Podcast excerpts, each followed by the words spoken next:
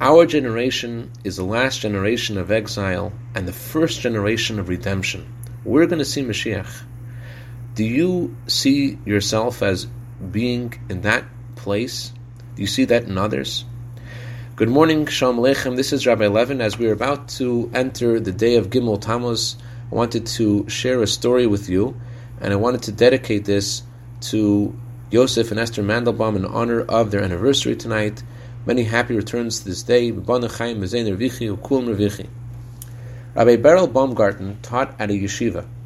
He encountered a tricky predicament because every Shabbat one of the students would show up to the afternoon class smelling of cigarettes. Clearly he was smoking on Shabbat.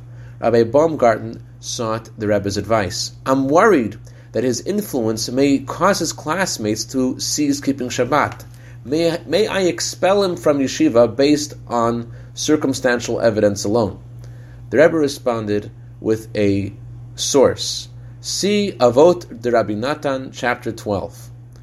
In that source, Avot de Rabbi Natan relates how Aaron HaKohen, Aaron the high priest, brought many Jews back from a life of sin to a life of virtue. How did he do this? simply by greeting each person with a smile. Even the biggest sinners would be welcomed by Aaron HaKohen with kindness, love, warmth, respect, and a smile. When such a person would crave his next sin, he would admonish himself, How can I sin when Aaron holds me in such esteem? How will I face him next time we meet? How can I let him down?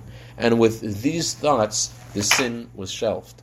We have to realize who we are and where we're up to we're going to see Mashiach. Candlelighting time for Los Angeles is 7:49. Shabbat Shalom.